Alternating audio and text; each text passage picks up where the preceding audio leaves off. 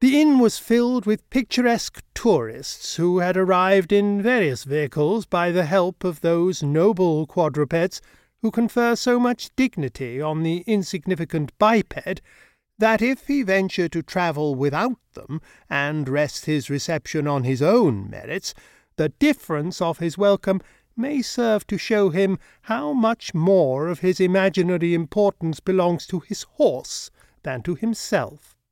Our traveller, arriving alone and on foot, was received with half a curtsy by the landlady, and shown into the common parlour, where the incipient cold of the autumnal evening was dispelled by an immense turf fire, by which were sitting two elderly gentlemen of the clerical profession, recumbent in armchairs, with their eyes half shut and their legs stretched out, so that the points of their shoes came in contact at the centre of the fender. Each was smoking his pipe with contemplative gravity. Neither spoke nor moved, except now and then, as if by mechanism, to fill his glass from the jug of ale that stood between them on the table, and the moment this good example was set by one, the other followed it instantaneously and automatically, as the two figures at St. Dunstan's strike upon the bell, to the great delight of cockneys, amazement of rustics, and consolation of pickpockets.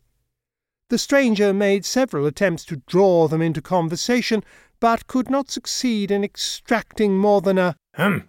from either of them. At length one of the reverend gentlemen, having buzzed the jug, articulated with slow and minute emphasis, "Will you join in another jug?" Hmm, said the other. A violent rattling of copper ensued in their respective coat pockets. Two equal quantities of halfpence were deliberately counted down upon the table. The bell was rung, and the little round Welsh waiting maid carried out the money and replenished the jug in silence. They went on as before till the liquor was exhausted, when it became the other's turn to ask the question, and the same eventful words, will you join in another jug? were repeated with the same ceremonies and the same results.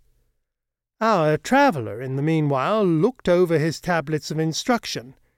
These two reverend gentlemen were the vicar of Llanglasrid and the rector of Bwlch The rector performed afternoon service at a chapel twenty miles from his rectory, and Llangasryd lying half-way between them, he slept every Sunday night under the roof of Gwyneth Owen, where his dearest friend, the vicar of Llangasryd, met him to smoke away the evening.